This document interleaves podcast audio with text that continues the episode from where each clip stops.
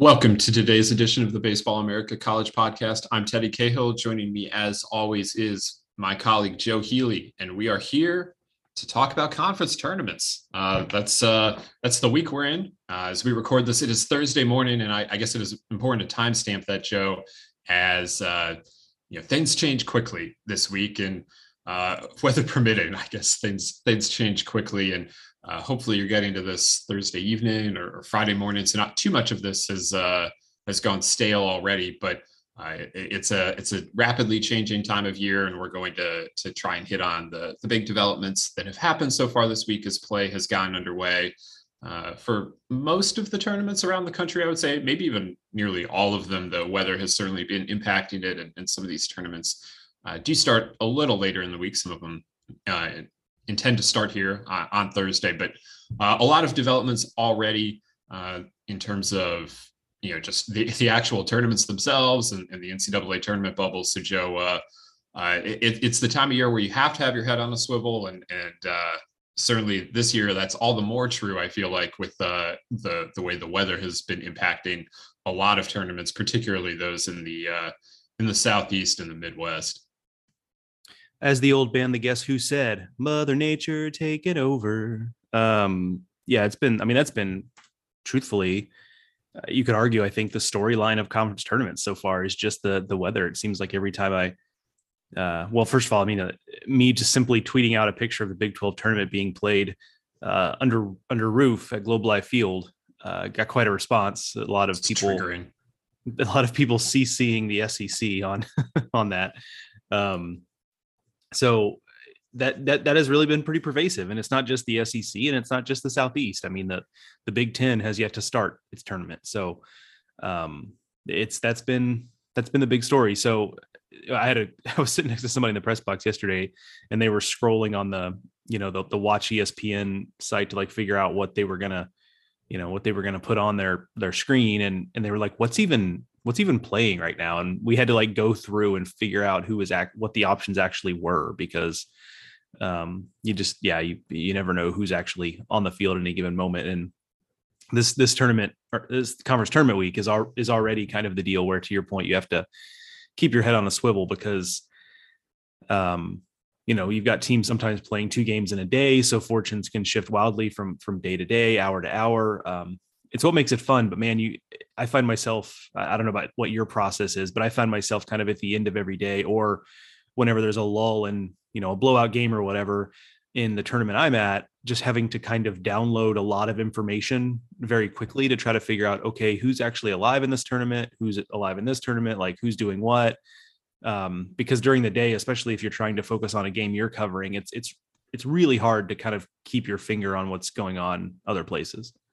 Yeah, that is 100% true. And I honestly don't even try a lot of the times while I'm, while I'm like actually at the field, it's to, to keep my, my, the, the pulse of what's going on more than like one, maybe two other places. Uh, unlike during the regular season when I'm like kind of obsessed with trying to keep track of everything that's going on.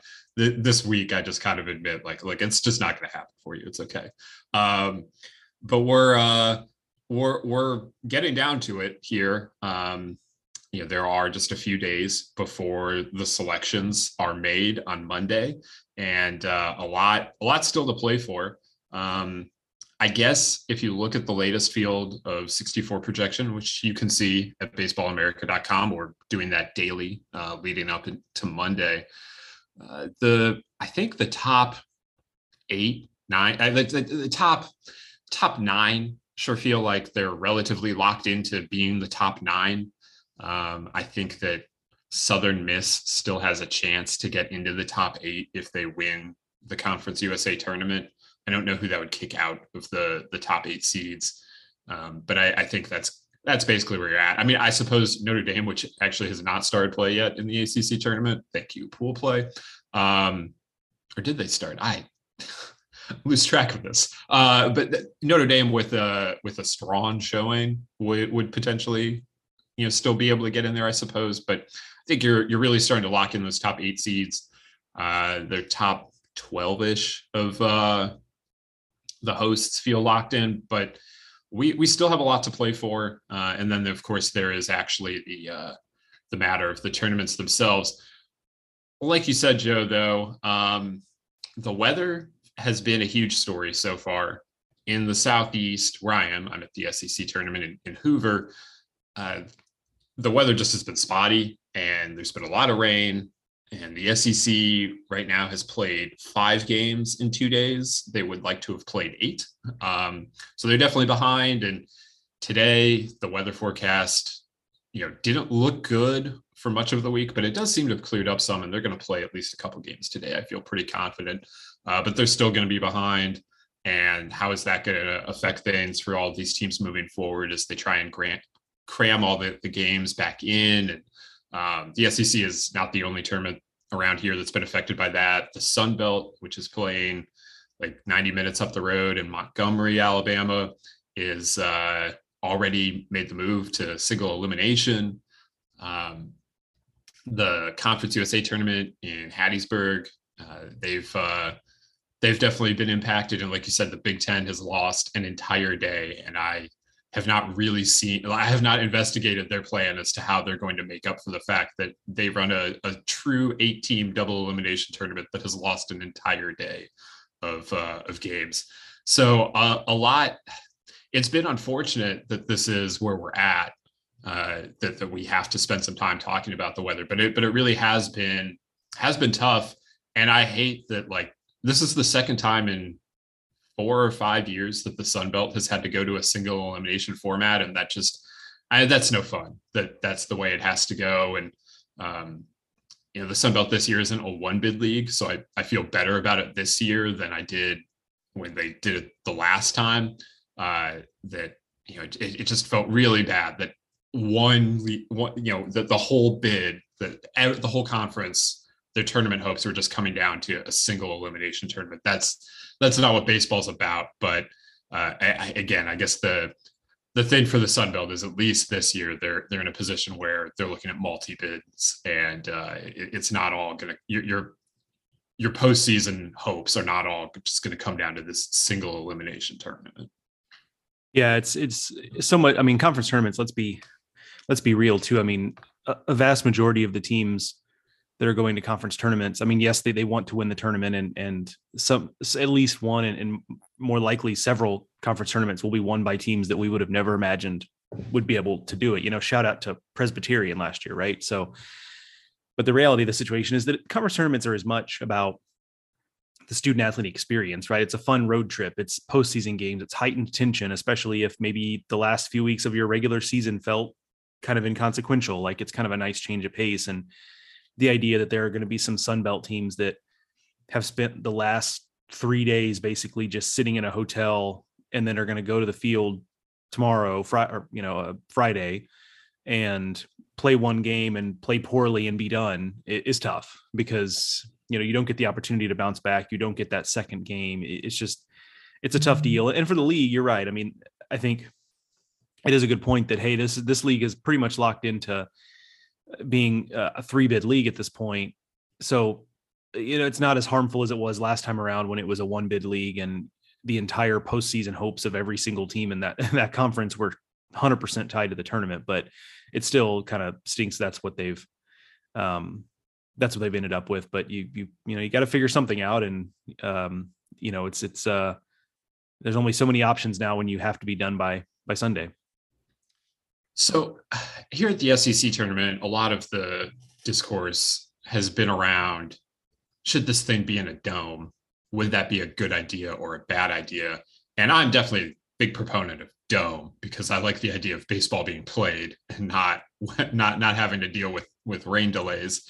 I mean, Hoover has always been a great host for this tournament. It's very drivable for so many fans. It's a, a stadium that is quite large. They can pack a lot of people into this place.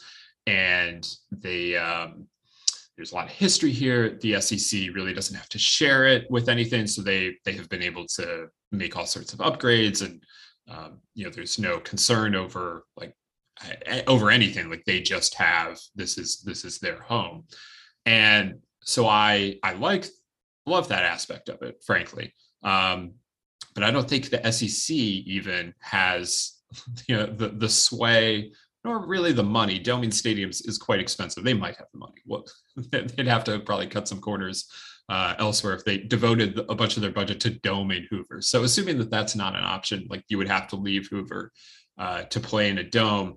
And for me, that would probably be worth it. But I do understand the concern about, well, like then you're playing in this massive stadium and it's not going to be full. And look, the dome, there are four domes in the SEC footprint, uh, five, four, four dome, four baseball domes, like two other football domes. And I don't think anyone wants to see like the, you know the what they do for the Minnesota Vikings stadium for for uh, you know the Gophers and and early in the season. I don't think you want to be playing postseason baseball in the Superdome or or whatever. But like I suppose that'd be possible too. But you have four baseball dome baseball stadiums in the SEC footprint, but they're on the edges. You know, you're talking about Miami, uh, St. Petersburg, Houston, and Dallas. And you know, if you did that, it would definitely impact the the turnout. And then you're playing in a major league stadium that's already not going to look full, even if you put 15,000 people in it.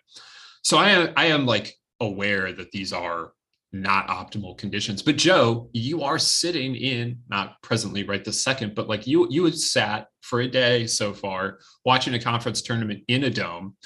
The Big 12 is playing in Arlington this year at Globe Life Field. Um, what are your impressions of that? Is this is this good?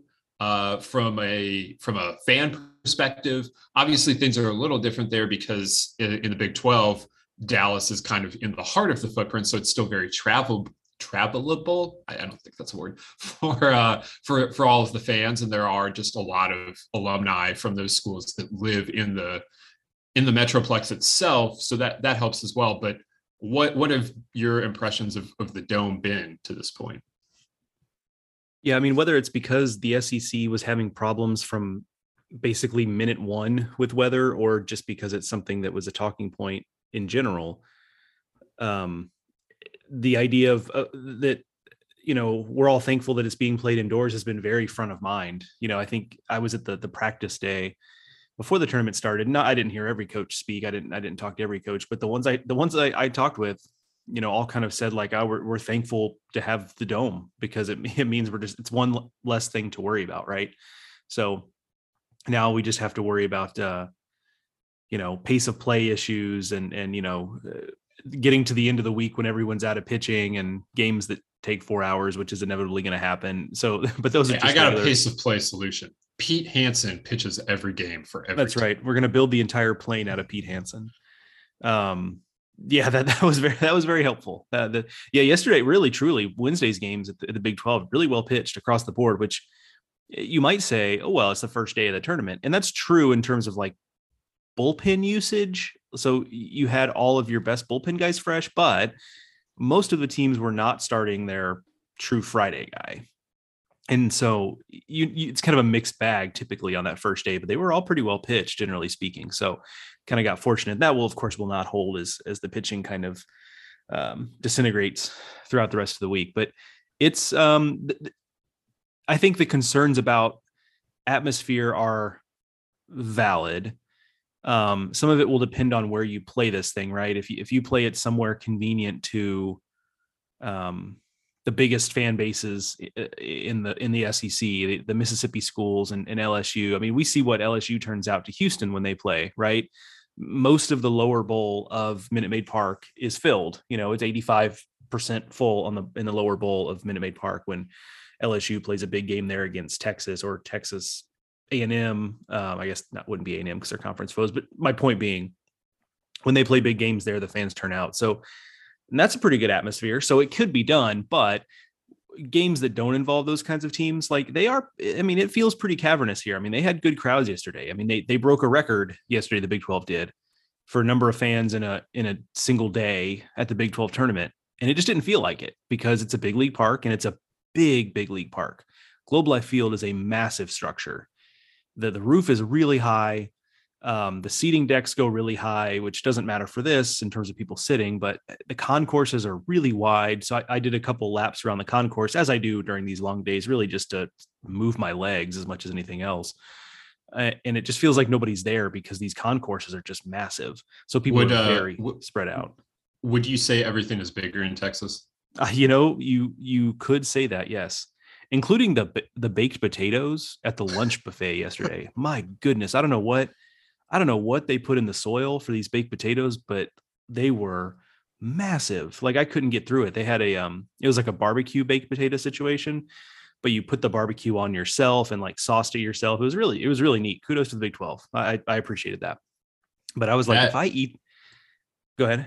I was just gonna say, I mean, barbecue baked potato is a uh, it- it- that, that's a solid lunch. Like that's a it's a nice contained lunch, and it's something you're not seeing all the time. I appreciate that. That- yeah no uh, it was it was an inspired option i would say but i it was just the kind of deal where i was like i can't eat this whole thing because i'm going to feel terrible and i'm going to fall asleep in my seat. So um but it wasn't it was an inspired it was an inspired inspired lunch. But anyway long story short i think i think it's a good idea. I just think you're taking such a stressor because weather is such a stressor this time of year. We're going to see it in regionals next weekend by the way too. I've not started to look ahead at expanded forecasts for the likely host sites but it's just going to happen the, the thing that happens though that I, i'm um i don't want to say pessimistic because that implies that i'm like rooting for one side of this debate or the other but what would make me pessimistic about the idea is just that for every year we have like this we're going to have two or three that are mostly okay weather-wise and we kind of forget about it. Um and so i, I i'm not altogether sure that like action on something like this is going to be a, a top priority until the next time we have a year like this and then suddenly we'll start talking about it again Yeah, and look, there there are the SEC is frankly fortunate that they can even explore this because you know the ACC the has only two domes in their footprint, um, unless you want to you know define their footprint as somehow including Milwaukee because that's a part of Chicago land and uh, like Notre Dame is there, uh, and and they're both in Florida and you know I the the Pac-12 not that they're probably interested in doming like part arizona is is has other weather problems but you know they only have the one and if uh if the diamond well i guess they have two if they're willing to go to seattle but you know it, it's just like the sec does have four and and that is unique that they have so many so like they actually could like look at this does would houston be a spot? Would would st petersburg be a spot? You know miami is probably too far flung um, would Arlington potentially be a spot? But I mean, I I feel like it would be worth it, but I'm not a fan, uh, you know, here for the atmosphere. And one of the great things about Hoover is that you have all of the like various like super fan elements of going to any SEC ballpark. They all come to, to Hoover. You know, I know everyone right now is thinking, yeah, the Whistlers there is that great. Like, okay, yes, but on the other hand, like that is that is an experience. That's a Vanderbilt experience, and he's here. Uh, you have the guy doing the LSU cheer in the you know on the on the little walkway uh, in in in the stands there uh, in, in Hoover. You have there's there's a woman uh, at Auburn that like paces like doing laps ev- like throughout the game at Auburn uh, on the, the the kind of little concourse they have at Hoover that the Auburn Stadium has the same thing. She spends like all game walking back and forth. As I recall, she's like an academic advisor. Uh, she's here. She's doing it during an Auburn game. Like you can get anything you want during a during a, whatever whatever lo- your favorite little quirk of SEC baseball is during the regular season. Like they all make their way here. And you know, would that would that hold true? It wouldn't be the same uh, somewhere else. So you would be losing out on things like that. But again, are we trying to play the games like that? The, the best way to do that is to uh, is to find a dome. So I don't know. There there's certainly multiple sides to this. I don't know that anything's going to happen in the immediate. Um, you know, Hoover has a contract and, and all the rest of it, but as the SEC looks towards expansion, and look, Oklahoma and Texas are coming. I don't know. I don't know. Is that an exclusive story to this podcast, Joe? That, that no one's no one's truly no one's talking about it yeah, I, like Oklahoma and Texas are coming to the SEC. Breaking news. Uh, and so that's going to bring them to 16 teams, and they are going to have to take a long look at the format of the tournament. And in doing so, I hope they investigate some radical solutions like a dome or two stadiums or multiple weekends of this thing, whatever. Like, look at anything be completely open, not just okay, how do we cram? Do do not just decide do we want to leave this tournament at 12 teams or do we want to make it 14 and then what does that format look like? No, I, I would I would want to see them examine everything, like up to including like all 16 teams make the tournament and they do something Southland conference style, like they're doing this year, running the tournament over two weekends. But you got to look at it. And, and there's a great time because there is this impetus to look at the format anyway. Yeah, I think, and I think the, the last thing I'll say too is, is, that I think the Big 12 doing its tournament in a in a big league park, you know, with the with the the roof, I think is kind of broken a, a little bit of a wall because the perception I've always had roof. is, yeah, you, you might say, is that I think there's always kind of been this perception that, well, yeah, I mean, that would be nice, but like a big league team would never let you do that. And like, so, and yes, the stadium has to be open for business. And let me tell you, friends, Globe Life Field is open for business. All you need to do is look at like how many college games were played there and not like Oklahoma played a ton, but it wasn't just Oklahoma. Like, there were a lot of like TCU and Nebraska played a series there. Like, they they were looking for games and their concerts they have coming in the fall are voluminous uh, so they are very much open for business so you have to find a willing partner but maybe there's also something to the fact that you know the big 12 is going to play this tournament here this week and the and the stadium is going to be fine and probably have you know made cash on it and everything turned out good. I mean there is something too that other teams might look at that and say like hmm you know maybe this is something we could we can consider. Maybe it's not going to you know maybe the team isn't going to hate it the way we think they will. Maybe it'll be fine. Maybe it's not going to chew up our turf in the way we we think it will. Like all those things that teams might be afraid of like the fact that the big 12 tournament's going to get played this week and it'll be fine i think would be helpful towards maybe opening some other teams up to the idea. Now notably the rangers have turf in that ballpark. Uh, the astros do not. Um, tropicana uh, definitely turfed. So yeah I, I just would love to see I, I just want to know that the SEC is looking at all solutions, that they're not just going to say like, all right, Hoover, like let's let's cram some more things into this, uh, because it, like I said, there, there's an impetus for change anyway coming. Like let's let's examine how to best manage this great event uh, moving forward with uh, with a 16 team league. All right, enough about weather, Joe. Um, we can we can debate weather anytime we want. This is baseball. It's weather is a part of it. Um, let's get to some of the on-field action, uh, and we'll do that here in a second. But first, check this out. We're driven by the search for better, but when it comes to hiring, the best way to search for a candidate isn't to search at all. Don't search. Match with Indeed. If you need to hire, you need Indeed. Indeed is your matching and hiring platform with over 350 million global monthly visitors, according to Indeed data, and a matching engine that helps you find quality candidates fast. Ditch the busy work. Use Indeed for scheduling, screening, and messaging so you can connect with candidates faster. And Indeed doesn't just help you hire faster. 93% of employers agree Indeed delivers the highest quality matches compared to other job sites, according to a recent Indeed survey. What I love about using Indeed is how it does a lot of that organizational work for me. I can sort through candidates, I can respond to them, I can schedule interviews all through Indeed. Leveraging over 140 million qualifications and preferences every day, Indeed's matching engine is constantly learning from your preferences. So the more you use Indeed, the better it gets. Join more than 3.5 million businesses, including Baseball America, that use Indeed to hire great talent fast. And listeners of the show will get a $75 sponsored job credit to get your jobs more visibility at Indeed.com slash Baseball America. Just go to Indeed.com slash Baseball America right now and support our show by saying that you heard about Indeed on this podcast. That's Indeed.com slash Baseball America. Terms and conditions apply. Need to hire? You need Indeed.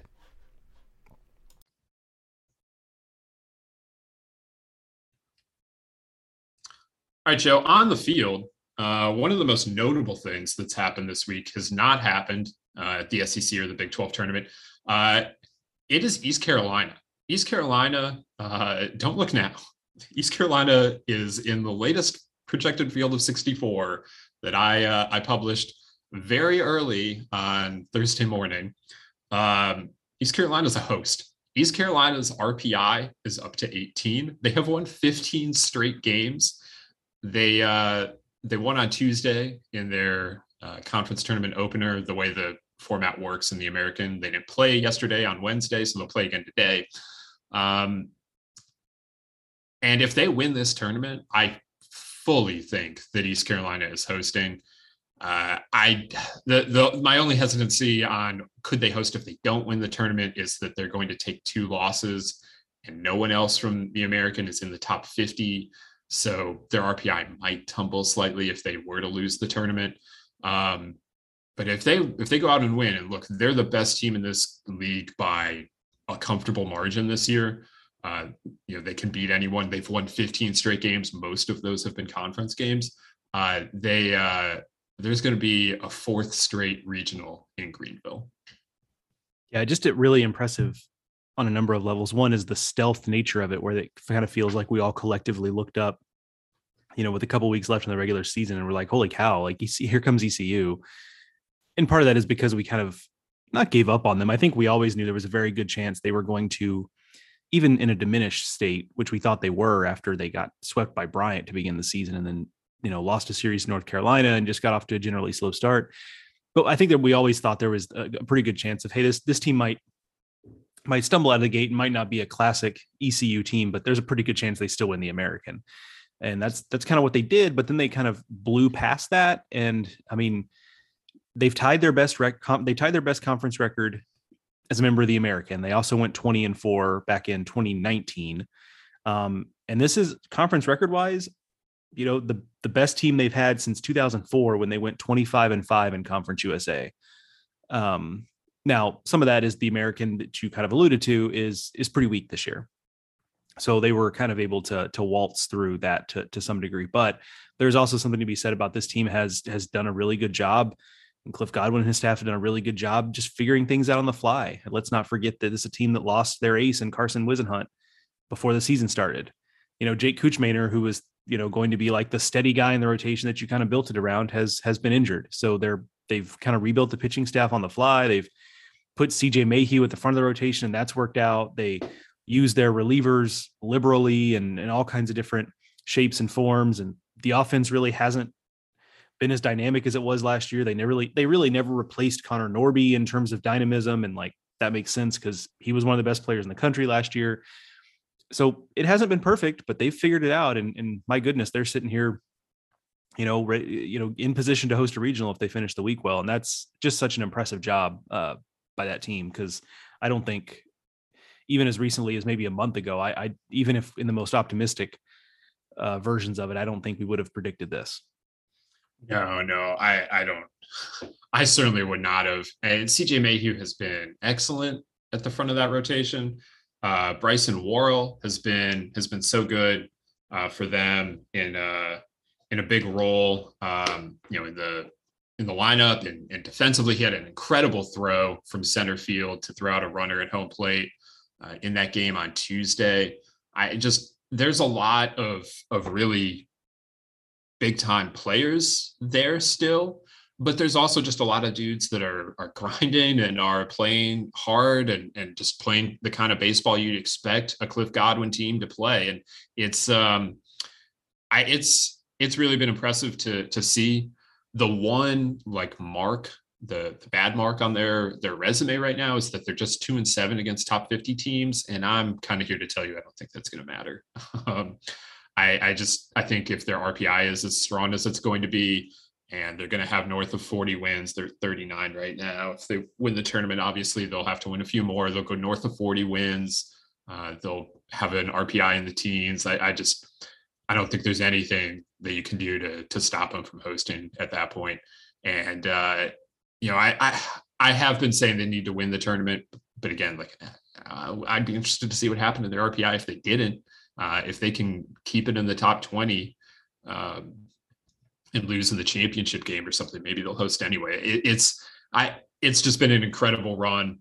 Um, they have all sorts of momentum right now, and the uh, the committee's not going to do this because they don't they don't think this way anymore. But like I will say, like there's nobody hosting in the Carolinas right now. If it's not them, or you know, I guess North Carolina's put themselves in the mix too.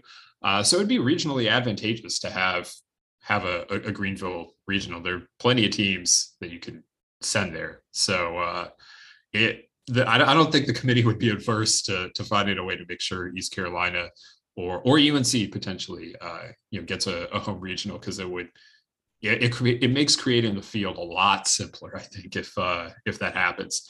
Um, but again, I that's not why it would happen, but it, it is a nice byproduct byproduct of the fact that that East Carolina has has really found something here in the second half of the season. All right, Joe. I uh, I mentioned. Uh, let's just stay in the Carolinas. Um, the ACC tournament happening in Charlotte, and so far the story of the week has been that Pitt and North Carolina State, two teams that are the, the way the format works in the ACC is that you're in pool play and everyone plays two games. It's three teams play play two games against the other two teams in your pool. If there's a tie, and often there are ties, the higher seed automatically advances. Um, so it's hard if you're the lowest seeded team in your pool to advance. You have to win both of your games we have two teams already into the semifinals of the ACC tournament, and they're both like lower seeded teams. Pitt and NC State have come out and they won their first two games in the ACC tournament. And NC State is a team we talked about coming in uh, to the week. Like, what if they went 0 2? Like, what would that do to them? Like, maybe they would fall off the bubble. Well, they eliminated all of that concern. They're all set right now. Pitt is still. Uh, probably just needs to go out and win this tournament. Their RPI is problematic. They finished under 500 in the league um, during the regular season. But uh, both of those teams doing everything they need so far to make sure that they continue playing baseball. And, uh, you know, both of them are really good teams. You know, we've seen at, at times what they're they're capable of, and, and they went out and, and they've played really well so far this week.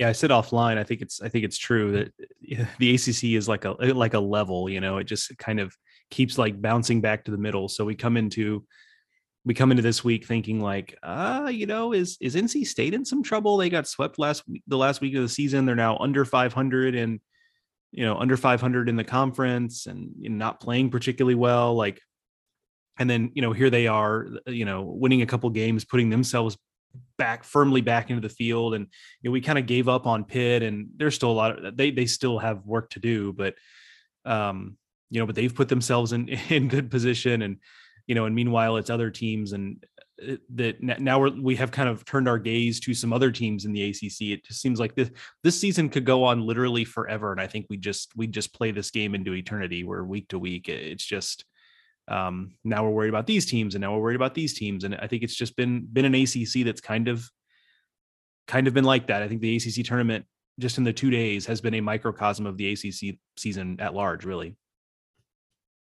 Yeah, and um, the the it, everything's been so up and down all year. Obviously, you know, um, just a week ago, Pitt was uh, getting you know, game beat by Georgia Tech at home, and and that had been a, a really big series for Pitt. They could have uh, come to Charlotte in a completely different place if, if that doesn't happen. It's just the the roller coaster nature of so many of these schools is uh, is certainly just continuing there in Charlotte. Um, I'll, I'll be curious to see uh, what what some of the other uh, you know Notre Dame hasn't played yet. Virginia's only played once. You know what what what do we see so far? But I the, I, I, do think Pitt got um, you know Pitt beating Louisville, which is what sent them to uh, to the semifinals, was not surprising to me. Louisville just generally doesn't play very well in the ACC tournament. Last year was a slight exception because they really needed to, but even then they only went one and one, I think. Um, and uh, it, it, just isn't isn't a thing that they're really ever seemingly all that interested in. Uh, meanwhile, Pitt very interested in playing well, and I, I, just think one of the things about these major conference tournaments is a lot of times you you see a disparity in um, in want, and you know it, it just seemed like this week NC State went into Charlotte and was like, no, we want to play well here. We know that we need to play well here, and we are ready for it. And uh, you know, Miami threw Carson Palmquist yesterday in, in the game that NC State won, uh, and NC State did not care. They put up like six runs on on Palmquist, and Tommy White hit three home runs, and broke the ACC freshman home run record and and all the rest of it. And uh, I mean, just uh, a, a really impressive performance by NC State in a game that they maybe didn't actually need to have, but certainly solidified a lot of things against a really good opponent that was out there throwing their ace. Yeah, I'm not. I guess in, in the in the micro, a little you know surprised to see NC State here just for the reasons we discussed. But like in in the in the macro view, it's not all that surprising just because it it's an NC State team that yeah, it's a very different team from from last year, obviously, but it's a team that still just generally plays like with a lot of pride and want to. You know, it's it's a team that I don't really. It feels like you don't really ever have to worry about whether or not they're going to come out and, and give a give a good effort. They might get outplayed, and they've gotten outplayed a decent amount this year at times, but so seeing that seeing it, it, take place i think you even called it before the before the tournament that you thought that you know it would be it would be very on brand for NC State to come out and just play well at the I said win the tournament. I'm I'm standing by that. Yeah, I mean that's just kind of a thing they do. I mean, I mean they did it last year, right? So um or got you oh, know got Duke won it. Right, got to the final, I should say. Um yeah, so they got they got pretty doggone close. Um yeah, so uh, that from that standpoint, not not all that surprising. And and Tommy White, I mean, the most impressive thing there is just the way he's, you know, he came out so hot, became such a phenomenon, and then you know hit a hit a, a period of time when he was struggling a little bit as the as the book kind of got out on him, as they say, and then to to kind of push back on that and get going again is really impressive because not every freshman can do that. The really good one, you know, Spencer Torkelson could do that, but he was Spencer Torkelson, right? But not every freshman can do that. History is littered with freshmen who have who end up having on paper what look like really really good freshman seasons, but if you look under the hood, it's like a really hot start and then a taper at the end of the year, and the, the numbers just started off so well that you know they didn't they had a long way to fall. You know, but he's really pushed back on kind of that freshman wall and has had a really really nice season. It's going to go down as, as one of the best freshman seasons ever, frankly, for for any hitter. And um, just really impressive stuff for for him not to uh, kind of succumb to that those things that are difficult for a freshman as the season wears on. Before we move on from the ACC uh, here quickly, I will say that Clemson uh, lost their first game of the ACC tournament to North Carolina. Um, they play Virginia Tech tonight. Uh, that's Thursday night. For me, that's a must-win game for Clemson. Uh, they have a, an incredibly bubbly uh, resume. We've talked about that at length. Uh, but I think going 0 and 2 this week in the ACC tournament would probably push them off the bubble. Um, so all they have to do is go out and beat the ACC champs. the the thing is, if they do add that Virginia Tech win, um, they would uh, it, it, would just be a big deal for for them uh, to to put another top 10 win on their resume. It would certainly be an RPI boost. Uh, but I, I, think that if they if they lose it, their ACC record would be, um, you know, a total of 13 and 18 overall. And yeah, I'm aware that they're missing a game, but at, at the end of the day, the raw numbers are what they are, and uh, I, I just I don't think that would would be enough to to get them in. Yeah, it's it's a team. I, this is one we've we've kind of circled coming off of last week that Clemson, barring now, if they, if they if they beat Virginia Tech today, we're you know we're we're singing a different tune. But you know they um you know it strikes me as the type of team that that felt uh, at least decent coming out of the final week of the season about what they'd done, and then you kind of look up at the end of conference tournament weeks and realize that it it wasn't. Um, you know that they they very well could be could be that team, and, and it probably plays into their hand that you know Virginia Tech is a team that doesn't have a whole lot to play for here, frankly. And so how how willing are they going to be to to really be pushing the gas when you know that Clemson is going to be pushing the gas? This game actually means absolutely nothing for Virginia Tech because of the way the, the format works. The entirety of Virginia Tech's chances of advancing to the semifinals are on playing North Carolina the next day. So uh, I don't know what that means mm. for Virginia Tech tonight uh, in terms of again like how motivated is anyone, but um, the uh, there is there is something to be said for that for from Clemson's perspective, and, and we'll see if that changes how Virginia Tech plays uh, plays the game. But I would also say that look, Virginia Tech hits a lot of home runs. That ballpark in Charlotte uh, leads to a lot of home runs. I wouldn't want to be playing Virginia Tech in that ballpark, regardless of whether they're going to throw their best pitchers or not.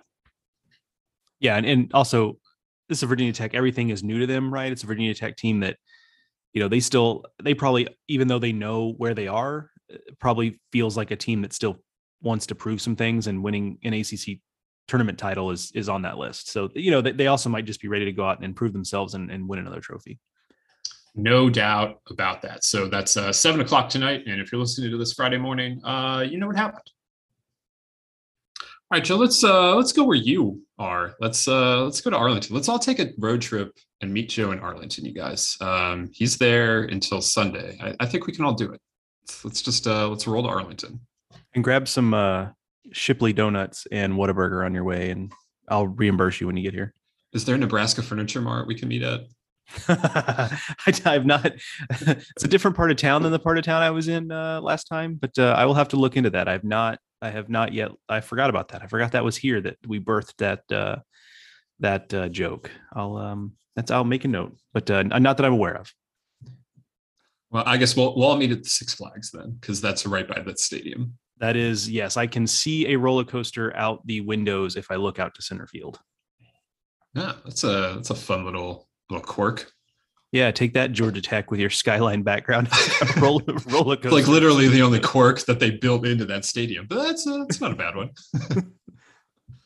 uh, all right, so yesterday in the Big Twelve, they they got things underway uh, on Wednesday there, and for me, I mean, you can tell me I'm wrong. I, you were there. I was just watching on TV. Uh, but the be- best game was the first one. The biggest game was the first one. That was uh, Texas taking on Oklahoma State in the 4 5 game uh, in the morning. Pete Hansen was outstanding for Texas. And the Horns beat the Pokes. Um, Oklahoma State continues uh, a, a, a I, don't want to say a slide. They did just win a road series last weekend, but they're stumbling a little bit here in May. And Texas, much like uh, much like ECU, is finishing strong and into the hosting race in a in a pretty big way. Uh, and yesterday was was certainly a big part of that for the Horns. Yeah, you're right. It was a pretty chalky day at the Big 12 tournament uh, yesterday. Um, and the big game was just happened to be the, the first one. And, and, you know, Texas with a with a really nice win over Oklahoma State. It kind of continues. You know, we, we, had this weird. We've talked about it quite a bit, but this weird situation coming into the Big Twelve when the team where the teams with the best RPIs in the hosting mix, Texas and Oklahoma State, don't really have the best resumes, and the teams with the best resumes, you know, TCU and, and arguably Tech and depending on your the flavor you like, Oklahoma, like don't have the RPIs. They have the resume, not the RPI. Um, but Texas is getting close to kind of being able to put both together. Now it it probably wants to do a little more this week to feel comfortable. Um, so that that will be that will be important. But you know, don't look now, but you know, they finished the regular season strong, and maybe the RPI didn't come on as much with the sweep of Kansas as they were hoping and I was thinking, but now they're, you know, as of last night, and I'm sure Teddy has more updated information, but I, they were in the top 16 last night. Um, so the RPI is there. Um, they're more than likely not going to see any team in the Big 12 tournament that can really hurt their RPI, especially if they continue to to win games. And you know, don't look now, but the number one team in the country, like, look, they're not that team. They're just not. They proved during the regular season they weren't going to be. Injuries a part of it, absolutely yes, but just misfortune another part of it. Team just hasn't played well in a lot of aspects, and yet, like they've mostly kept their heads above water. There's been times where it felt like they were kind of floundering and drowning, but they never really got there. It was always a team that was pretty solid throughout. Um, you know, won some big series. It's it's you know easy to forget just because the the discourse about them has been relative relatively negative just because of the preseason expectations. But they've won some big series. They've kept their heads mostly above water, and and here they are in position to host. And you know what I wrote about yesterday was just the idea that when Pete Hansen pitches, this is still the team we thought they would be because Pete Hansen has been Pete Hansen this year. And yesterday against Oklahoma State, an offense that can put up runs in bunches, he just carved him up. I mean, it was classic Pete Hansen. You know, it was just immaculate location and mixing and keeping hitters off balance, good pace, like all of it. Um, just a beautiful performance. And when he does that, which is more often than not, um, even in the regular season, like this this Texas team is what we thought they were going to be. Now, the questions come once you get past that, but we're at a time of year when just having someone of Pete Hansen's quality at the front of your rotation counts for a lot, right? Like this week, it might not because they're going to have to win at least three more games to lift a trophy. And that's tough for anybody. Um, but you get into a regional and especially if you host one, by the way, because then you probably don't have to use Pete Hansen in the opener. You know, having Pete Hansen keeps you more than likely on the good side of the bracket. You get into a super regional, Pete Hansen pitching well gets you halfway to the College World Series. And then once you get in the College World Series with the days off built in, if they make a deep run, they could use Pete Hansen three times. So it doesn't buy you everything, but it buys you a lot. And he's just one guy. Like I'm not saying that he is the the be all and end all there. They're going to have to play better in all facets than what they've played for a lot of the regular season. But man, when when he throws like that, it's hard not to think about the fact that like he is a little bit of a cheat code for that team. Yeah, I absolutely could see this team in Omaha still. Um, you know, because you you said all of that, and you didn't even mention Ivan Melendez, and that's fair. He didn't really he wasn't a big part of the story yesterday, uh, but that's a dude that, much like Cody Clemens, kind of carried Texas to Omaha in 2018. I mean, Melendez could have that same kind of postseason. And you know, you put Pete Hansen in as you got to win your regional. That's fine. Most most regionals are won by the hosts. You put Pete Hansen in a super regional, and like, yeah, as long as he does what he does, you know, and you scratch out the three runs that he needs, um, you know you're in a, a, a, great spot already. And there is some depth like there, there are options at texas. And you know whoever they're matched up against might not have that many options. You know it, will just depend on the draw at that point. But um, you know as we say all the time the number of teams with actual third starters it's very low and you know so as long as they don't end up matched up against tennessee you know, it's not, it certainly isn't taken as a that, or it shouldn't be taken as a that the Texas would just have a disadvantage in a game three of a super regional on the mound. Um, they may very well have an advantage. And yeah, I, so yeah, I, I, just, the way that they're playing right now, uh, the way that they can play at their best, the fact that they have this star power in Melendez, in Hansen, in still a Murphy Stehly, um, you know, Eric Kennedy's back. Trey Faltine sure looked pretty good yesterday. I mean, th- there is still a lot to love about this team. Uh, and you know, no, they're not the they're not who we thought they were. There there are a lot of reasons why they're not who we thought they were. Uh, but they're they're still a very very good, very dangerous team this time of year. I would say a honorable mention yesterday of interesting things is you know Texas Tech, you know beats an an, an overmatched Kansas State team. Um, and a big, uh, an error filled inning for Kansas State early in the game really ended up torpedoing them because their Kansas State's pitching actually competed pretty well, I thought. Um, but the, the story there was Mason Molina, a freshman left-hander with really good stuff who who pitched for for Texas Tech, and he was a guy who was on radars coming into the year because he was a highly ranked recruit and was was it was clear he was going to have big innings early on, and it's it's been a mixed bag for him. But yesterday was his best outing, and Texas Tech does this kind of thing periodically where it feels all year like they don't maybe have as many answers on the mound as they want, and it's a lot of mixing and matching, and it sometimes it feels like they find things late in the game. Like it seems like they're one of those teams that really does a good job of keeping all of its options open all the time. Um, whereas other programs, you by the time you get to the postseason, you really know who their core guys are. And, and Tech does have these like rabbit out of hat moments sometimes. And maybe Molina is one of them. The stuff is certainly there. Um, you know, he'll walk you a little bit, but he didn't yesterday. Um, so that was a step forward. So on a team that already feels pretty good about its first two in the rotation with Andrew Morris and, and Brandon Birdsell, and those guys are still yet to throw this week. You know, if Molina is able, I mean, he's not going to do that every time, every time out, but my goodness, if he's just 70% of what he was on Wednesday, that's a real weapon for Texas Tech and, and really does kind of change the, you know, especially if they're going to have to go on the road for regional, it does really kind of change the calculus for what they might be capable of. Yeah, that is uh, certainly a significant development there. Tech could could use that that next arm. Uh, you got to love their their one two, but the the depth piece as as you get into this time of year is uh, is important. Also of note yesterday in the that tournament oklahoma beat west virginia. That in itself wasn't particularly notable. That was chalk and um, seemed like oklahoma played pretty well overall. I know you were happy or not happy you, you were you were impressed with the way oklahoma pitched and that's significant because they weren't throwing jake bennett uh, so i think anytime oklahoma pitches well and they don't throw jake bennett that's that's significant uh, but more to the point west virginia lost west virginia RPI is down to 40. Um, there are a lot of things that aren't particularly great about their resume. And if they lose again to get knocked out to go two and Q there in Arlington, um, they're going to find themselves closer to the bubble than they would find comfortable, I think. And if you start stacking up their resume against what Ole Miss or Alabama has in the SEC, we'll talk about them in a second here. Uh, I would not really want to find out if the committee uh, thinks that going 14 and 12 cumulative in uh, in the Big 12 is better than going 14 and 17 or 14 and 18 or 15 and 18, you know, whatever Alabama ends up at uh, in the SEC. I, I don't know that the Mountaineers are going to like the answer.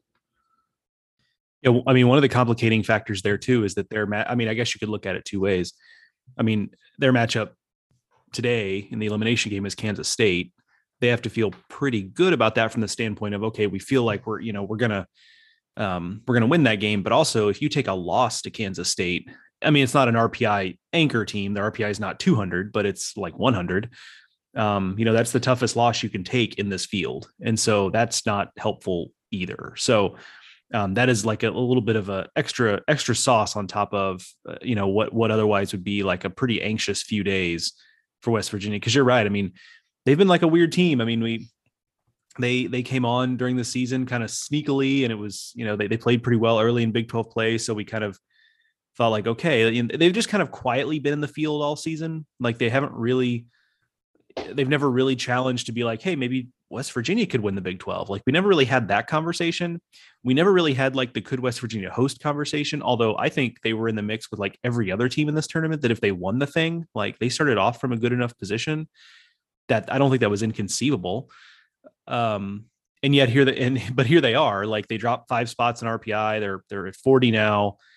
Uh, one more loss you know could drop them as many spots again and suddenly yeah you're you're in a pretty uncomfortable position so they it's just been a weird season where they've kind of flown under the radar for the really the entirety of the season both on the good side of things and on the on the bad side of things and but it, it is definitely a story today for sure uh, all right let's uh let's flip to the sec for more bubble talk we've only played played five games in hoover uh but they've been five pretty impactful games Alabama has won twice, and uh, you might remember the Crimson Tide last year played their way into the NCAA tournament with how they played in Hoover, and here they are trying to do the same thing again.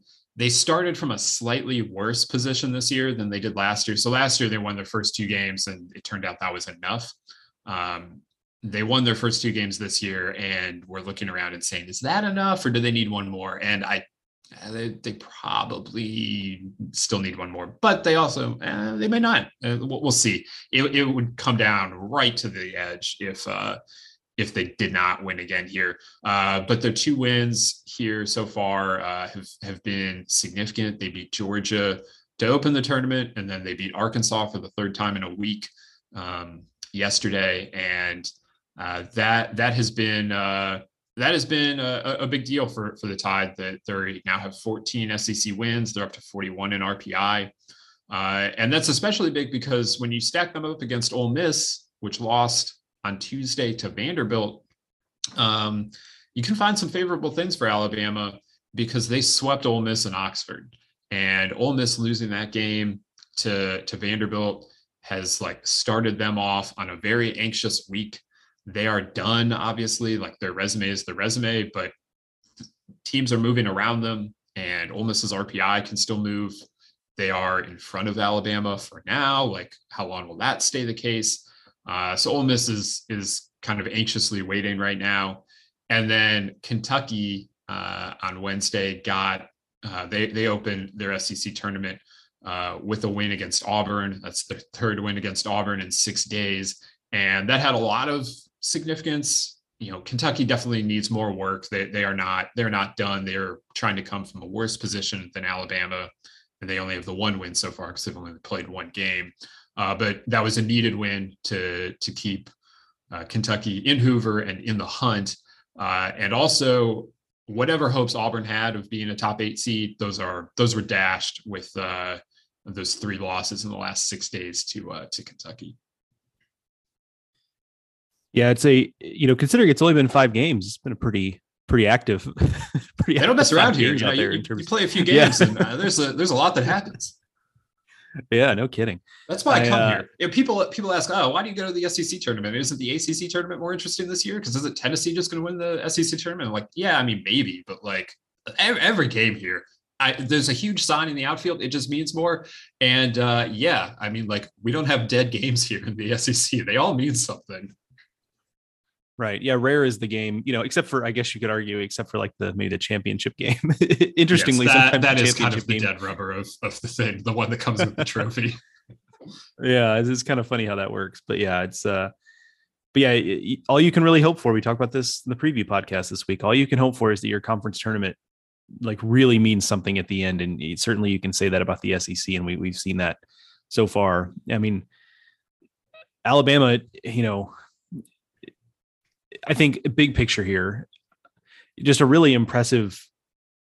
Obviously, they would have preferred not to be in the spot a second year in a row, right? But impressive again when you consider that this is a team that's that's taken lumps in the SEC and that they're they're playing in the SEC with a with a rotation that doesn't have premium stuff from top to bottom and they're playing in an SEC without you know a big lineup um stalwart that they're building around that's having a, a, massive year, like whatever the SEC version of, of Ivan Melendez is, right? Like they're not Sonny They're not Sonny DiChiara, you know, pick an LSU hitter, you know, like they don't have those Trey guys. Lipscomb, Wyatt Langford, yeah, those guys. Yeah. So they, I mean, they are, they are just kind of weathering the storm, and like that, that really is a path to the postseason in the SEC. We've talked about it before. If you just kind of weather the storm and you know collect wins here and there and and maybe jump up and get somebody. And it's it's and it's a hard thing to do to play your best baseball at, at this time of year when everyone kind of in the SEC in particular it seems like everyone in those early stages has has something they're really they're really shooting for and and, and playing for. So that's that's an, an impressive job. And it, you know it might come at the expense of like you said Ole Miss. I mean that's another one of those teams that you know, it feels like you know, the, two weeks ago when they were on the on the come up, we we thought, okay, this this team is probably comfortably in, and then you know they lose the last series to Texas A and M, which was you know predicted to be the result. I mean, A and M is what A and M is this year, so you even though that was predicted, they lose that series and it's okay, it slips a little bit. And then, you know, you're in a situation where Vanderbilt holds Carter Holton back and you have to face one of the most talented, you know, at least talented pitchers in the conference. And, you know he does what he does and you still got you got a good pitching performance from Dylan DeLucia. It just wasn't wasn't quite enough. So um, that's certainly nervous nervous times for them and it's it's it really is a coin flip when you finish 14 and 16 in the regular season um, even that before you lose the Tuesday game in Hoover um, you know that's there there's I saw in various places some people doing the you know the, the kind of math on how you know what percentage of teams that go 14 and 16 in the SEC get in and what kind of RPIs do they have? So shout out to Nick Suss and, and Chase Parham and those guys that are on the local beat there because they they both did that kind of research and it was basically a coin flip. So when you lose that Tuesday game, now your pro- history tells you anyway. It's a different field every year. I get it. History tells you that you're at something less than a coin flip right now, and that's just not a not a very comfortable place to be. Yeah, and the the thing about you know, we, we get overexcited every year and I get it. Like people, you got to have takes and people want to know, are we in, are we out? And they're asking you on Twitter or chat or texting you, calling, you know, whatever, stopping you on the street. Um, I don't get stopped on the street to get asked field of 64 questions. The people of Washington, DC, I, I don't think really care. Uh, I was actually, I was actually about to stop you there either way and just been like, wait a minute, you like, cause that, that would say, be really, I thought I, maybe you meant like on the streets of Hoover. Well, maybe, yeah, maybe here. I will say though, I did see a Mississippi State baseball national championship flag uh, when I was out, you know, about a month ago. So they're there. I know they're there, but in general, anyway, people want to know. Like that's the one number one question on everyone's mind. Once you get to May, are you in? Or are you out? Can we host? Can we not host? And so you want to make like split second, like snap judgments. And the snap judgment on Ole Miss after they beat Ole, after they they swept LSU was, oh, they did it, they're in. And like, uh, no, no, it, it, was never going to be that simple. Um, and it, it, certainly isn't that simple coming down to it. I think they're going to find a way to get in. Uh, they have a strength of schedule that's 15. They have a winning record away from Oxford. Um, the 8 and 13 top 50 mark is not outstanding. If you look at the top 25 mark, it is much better. Like I, when you start comparing them to other bubble teams, like it looks pretty darn good overall. Like like I said, like compare them to West Virginia. The only thing West Virginia has in their favor over Ole Miss is that they went they have a winning record in the Big 12. Is that I am a big proponent of like I want conference stuff to matter, but I don't know that I want it to matter that much. Like if that's the only thing you have to as your selling point is that your conference, which by the way plays fewer conference games, uh, is that you took fewer losses in your conference, but you still finished sixth, sixth in in the Big Twelve versus um, I can't remember if Ole Miss was eight or nine in the SEC, but six versus eight or nine in the SEC. Like ah, you know, if if that is your one selling point, I'm not really feeling it, man. And so I, I feel like Ole Miss can find a way in here. Uh, but it certainly is a, a, more anxious week than anyone would have uh, would have preferred there. Uh, that, that has been kind of the big stuff here, Joe. Is is, is there anything else uh, around the SEC that, that you wanted to touch on? Yeah, I was going to say quickly on on Kentucky. Like if they don't get in, um, and I don't want to take that. You know, they could still still do that, but I mean, it, it strikes me as that's going to be like a really big what if year. Where I mean, they lost a series to Missouri, they lost a series to South Carolina, that was just a couple weeks ago.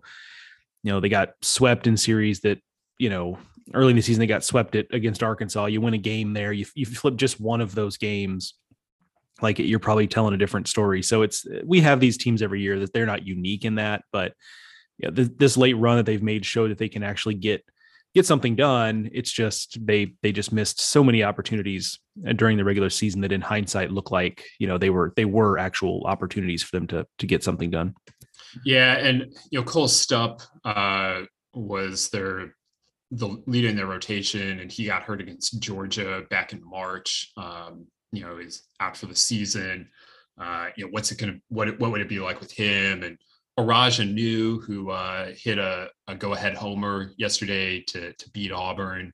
Um, you know, he broke his hamate kind of in the middle of the year. They everyone has injuries, everyone has these things, but I think Kentucky, a team on the edge, you know, you, it's harder for them to weather it than for you know the the team that's projected to go out and win the SEC to to weather these kinds of things. And um, you know, Alabama's dealing with it too.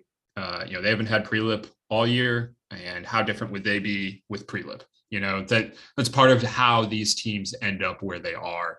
Um, but you know, kudos to Kentucky for the way that they fought here the last uh, month or so. You know, winning that series against Tennessee, winning the series against Auburn, you know, winning yesterday against Auburn. Um, Sean Harney pitched outstanding.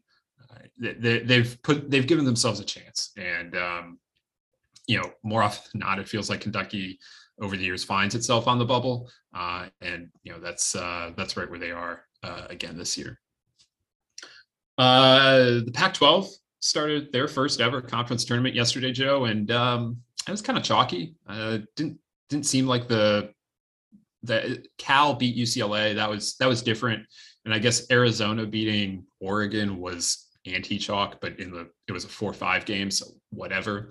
Um, those were two of the bigger results. Oregon State won. They had to fight with Washington uh, in a pretty offensive game, and Stanford took care of business. Um, I'm not concerned about any of the Pac-12. Like the, the Pac-12 is not really dealing with bubble stuff. Uh, but it was fun to to see them get it started and um, you know see uh, see just what a, a, conference tournament looks like out, out there uh, in the conference in in the Pac-12. Yeah, I mean, I it was kind of it felt like some of it too is the time is the is the timing of it right like their first game was starting like as a lot of the other conference tournaments were getting getting fired up so like it's easy to kind of be like oh you know I, I you know forgot they they got going there but the, the, the flip side of that is, you know, I get back to the hotel and like, oh, the Pac-12 tournament is still on. So that's kind of a nice little treat. So, um, yeah, UCLA, you know, losing that game, like, you know, John under UCLA, John Sa- under John Savage, UCLA is a program that really likes, you know, its pitching structure and and all that. And we've talked about that before, and the fact that injuries this year have made them have to kind of fight that a little bit. Um, but you know, they threw Josh Hahn yesterday and, and did a bullpen game and you know just just weren't quite able to weather it on a day when when Josh White threw the ball really well for Cal and, and looked like the Josh White that I think a lot of people thought Josh White could be coming into this season. So um, you know, a little late for Cal on that front, unless they're going to go win this with win this whole thing. And, and why the heck not? Uh, they played well in the season, but um, that was, you know, we, we talked about how our Pac-12 teams that haven't been in this environment going to going to approach this thing. And I think we we did learn a little bit of of something there. I mean, I think a lot of teams approached it pretty traditionally, which is throw like a a midweek guy or you know uh, you know do a bullpen game to start off and then like approach Thursday as kind of the first day of the of the weekend. But um, you know, seeing seeing UCLA go that route was was was not surprising because that was a team I was interested to see how they approach it because that is a a team and a coaching staff that tends to like tends to like their structure on how they set things up. They also were playing for like absolutely nothing this week. Even if they'd won the Pac-12 right. tournament, I don't think they were going to host. So, uh, yeah, that that makes it all the more easy for them to be like, all right, bullpen game to start things off against Cal, and we'll see where we're at tomorrow. Um, I, I mean, there's also justification for it too. Yeah, absolutely. Just because they they, they still need to find like it, it feels like they're still trying to find exactly who they want to trust come postseason time. So there's also the additional justification for it. No, no doubt about that. I, I think this tournament is ripe for an upset, um, just because you know who knows. Uh, like like Stanford, like like I said, I, most of these teams are locked into what they are. Um, you know, Cal, now has a chance in the winners bracket to you know upset the apple cart a little bit. Uh, but you know Oregon State and Stanford are going to be top eight seeds no matter what happens here. And um, you know Oregon was kind of on the hosting bubble and knocked them off with that loss yesterday. If they went out and they won this, they they could. But uh, coming out of the losers bracket, considering their pitching uh, depth issues, uh, that that doesn't feel likely. So um, you know, I, am I'm, uh, I'm just here for the entertainment uh, with the with the Pac-12 tournament, and that's fine. That's part of what conference tournaments are. Is just uh, you know sometimes they're they're important for bubble teams. Sometimes your conference doesn't really have bubble teams, and sometimes they're just there for the the fun festival atmosphere of getting eight teams, ten teams, whatever from from the same conference in in one spot and and playing a, a good weekend of baseball. So uh, for that aspect, I think the Pac-12 can have a fun weekend out there in uh, in Scottsdale at the Big West. uh, they are about to start their final weekend uh, today. Uh, I think everyone's running Thursday through uh, through Saturday series there in the Big West. Just you um, know the, the, last regular season we, games the season. Yeah, they just like that, I think it's probably. I mean, at this point, I think it's it's especially with the Pac-12 going that way. I mean, I think it's probably only a matter of time until the Big West does something like that because it's that league could not have been any more relevant the last month just because the writing was on the wall for exactly how that was that was going to play out. And you know, there are good enough teams in that league that you know who wouldn't want to see Drew Thorpe pitch in that postseason setting. And like you might give Cal Poly a puncher's chance in in that tournament because they have arguably the best pitcher and the best hitter on the board, right? Uh, almost yeah. inarguably the best pitcher and the best hitter on the board. So you know, give your give your conference a chance to show something the last weekend, you know, the last weekend of the regular season with a conference tournament instead of instead of what they're doing, which is that you know literally tens of people are going to be watching their games. You know, I mean, it, it was. I feel bad. Long Beach State played Fullerton a week ago. We didn't.